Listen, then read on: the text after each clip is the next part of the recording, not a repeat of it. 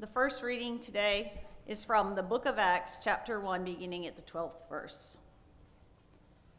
Then the apostles returned to Jerusalem from the mount called Olivet, which is near Jerusalem, a Sabbath day's journey away. And when they had entered, they went up to the upper room where they were staying. Peter and John and James and Andrew, Philip and Thomas, Bartholomew and Matthew, James the son of Alphaeus, and Simon the Zealot, and Judas the son of James. All these, with one accord, were devoting themselves to prayer, together with the women and Mary, the mother of Jesus, and his brothers. In those days, Peter stood up among the brothers, the company of persons was in all about 120, and said, Brothers, the scripture had to be fulfilled, which the Holy Spirit spoke beforehand by the mouth of David concerning Judas, who became a guide to those who arrested Jesus. For he was numbered among us and was allotted his share in this ministry. Now, this man bought a field with the reward of his wickedness, and falling headlong, he burst open in the middle, and all his bowels gushed out. And it became known to all the inhabitants of Jerusalem, so that the field was called in their own language Akeldama, that is, field of blood. For it is written in the book of Psalms, May his camp become desolate and let there be no one to dwell in it, and let another take his office. So one of the men who have accompanied us during all the time that the Lord Jesus went in and out among us, beginning from the baptism of John until the day when he was taken up from us, one of these men must become with us a witness to his resurrection. And they put forward two Joseph, called Barsabbas, who was also called Justus, and Matthias. And they prayed and said, You, Lord, who know the hearts of all, show which one of these two you have chosen to take the place in this ministry and apostleship from which Judas turned aside to go to his own place. And they cast lots for them, and the lot fell on Matthias, and he was numbered with the eleven apostles. This is the word of the Lord. Thanks be to God. The epistle reading is from 1 John chapter 5. If we receive the testimony of men, the testimony of God is greater. For this is the testimony of God, that he has borne concerning his Son. Whoever believes in the Son of God has the testimony in himself. Whoever does not believe God has made him a liar, because he has not believed in the testimony that God has borne concerning his Son. And this is the testimony that God gave us eternal life, and this life is in his Son. Whoever has the Son has life. Whoever does not have the Son of God does not have life. I write these things to you who believe in the name of the Son of God, that you may know that you have eternal life. And this is the confidence that we have toward him, that if we ask anything according to his will, he hears us. And if we know that he hears us in whatever we ask, we know that we have the requests that we have asked of him. This is the word of the Lord. Thanks be to God. 10th chapter. Glory to you, O Lord. And I am no longer in the world, but they are in the world, and I am coming to you. Holy Father, keep them in your name, which you have given me, that they may be one, even as we are one. While I was with them, I kept them in your name, which you have given me. I have guarded them, and not one of them has been lost except the son of destruction, that the scripture might be fulfilled. But now I am coming to you, and these things I speak in the world, that they may have my joy fulfilled in themselves. I have given them your word, and the world has hated them because they are not of the world, just as I am not of the world. I do not ask that you take them out of the world, but that you keep them from the evil one. They are not of the world, just as I am not of the world. Sanctify them in the truth. Your word is truth. As you sent me into the world, so I have sent them into the world. And for their sake I consecrate myself, that they also may be sanctified in truth. This is the gospel of the Lord. Praise to you, O Christ. Grace, mercy, and peace be unto you this day from God our Father and our Lord and Savior Jesus Christ. Amen. And so we begin today, and our gospel reading is a part of a great prayer that our Lord Jesus spoke. A prayer before he went to the cross, a prayer that was for his followers, not just those at the Last Supper, but actually you and I as well. Jesus prays for us. He's praying for our protection, and He's praying for our unity. So, what are you going to do if you're expecting to be away from your loved one and your home? Think about it. What are those things on your checklist that you must do? Well, many of us have someone watch over our place, maybe with a beloved pet, and we write out detailed instructions for the person taking care of that pet for us. Some of us know that kind of well, right? Maybe we also have a babysitter to watch our children, and we don't want our children to starve or to be deprived of sleep, and so we leave them very detailed instructions as a sign that we care about not only our property and our family and our pets, but all these things. Our gospel today shows us how much Jesus cares for you and I. Right before his betrayal and death, Jesus is praying for us. He's praying for his dear children entrusted to him. That's you and me. And this prayer, often called Jesus' high priestly prayer, is actually a demonstration of what Jesus is up to during this time when he is with his Father in heaven. Jesus is praying for us, and he is helping us every moment, even now. Isn't that amazing to think? that after everything that Jesus did, all the things that he did here on earth during his life, his mission, during his passion and crucifixion, during his resurrection, and finally his ascension, Jesus still prays for us.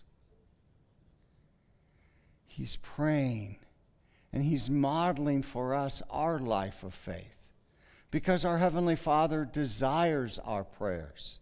He wants us to lean on Him. He wants us to lift up to Him all the things that are on our mind, all the things we're dealing with, all the problems of this world. He can handle, and He desires to hear about them. Now, you might think I've often wondered, you know, here is Jesus. He's the Son of God. He is God. So why does he have to pray? Because after all, he is God.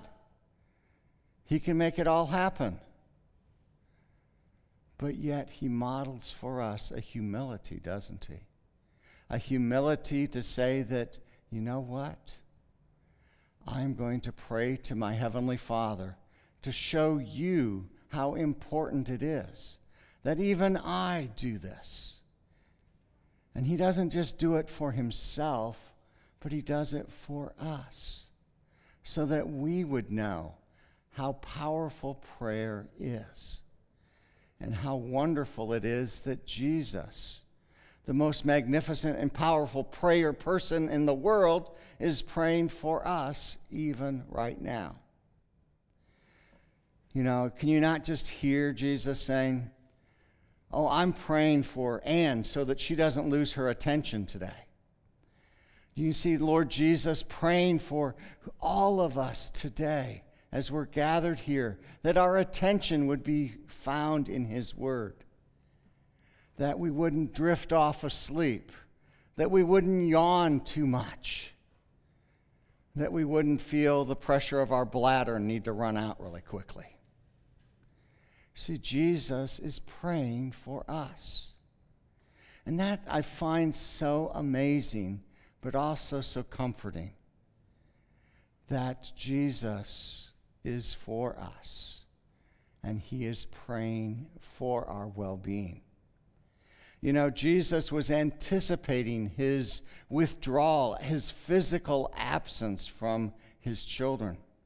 And Christ wanted his Father in heaven to be with them and to protect them. Our Savior knew very well that the world hates God's children because they belong to Christ and not to the world. The world is controlled by the prince of this world, and the goal of Satan, the evil one, is to lead children of God away from him. And so, knowing of the impending attacks, Christ prays fervently for his followers. And you and I, we are those followers who are in so big need of prayer. And Christ does that for us. And that was the job, really, of a priest in the Old Testament. Uh, that's why we called his high priestly prayer here. Because Jesus, as we know from our catechism studies, he has a threefold office, right? Prophet, king, and what's the other one? Priest, right? Prophet, priest, and king. I threw them out of order there for you. But I knew you were smart enough to get it. See, Jesus is our priest. He's the one who's intercessing for us with the Heavenly Father. That's what the earthly high priests were to do, to intercede for the people, to be those people between God and us. But earthly high priests were sinful, just as the people were sinful. And they had to have a sacrifice made for them in their role as a priest.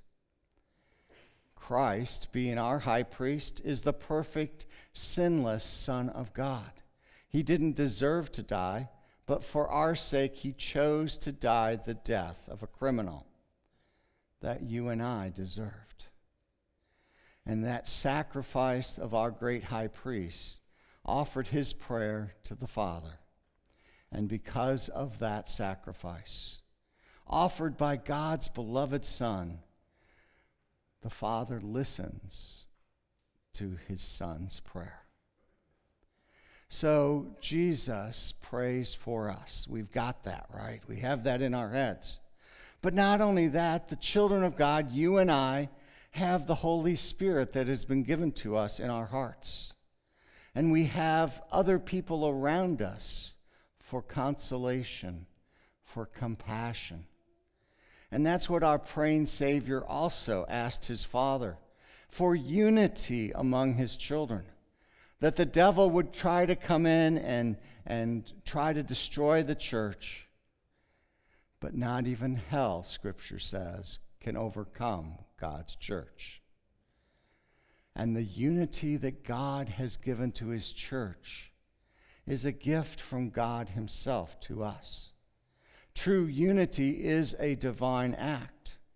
You see, we're not talking about a artificial or superficial unity, but true concord and unity. We know from our Lutheran background, right, the name Concordia. Our universities, our seminaries all use that word. But what does that mean? It means from or with heart that we are united in heart and that we are connected by that which we confess.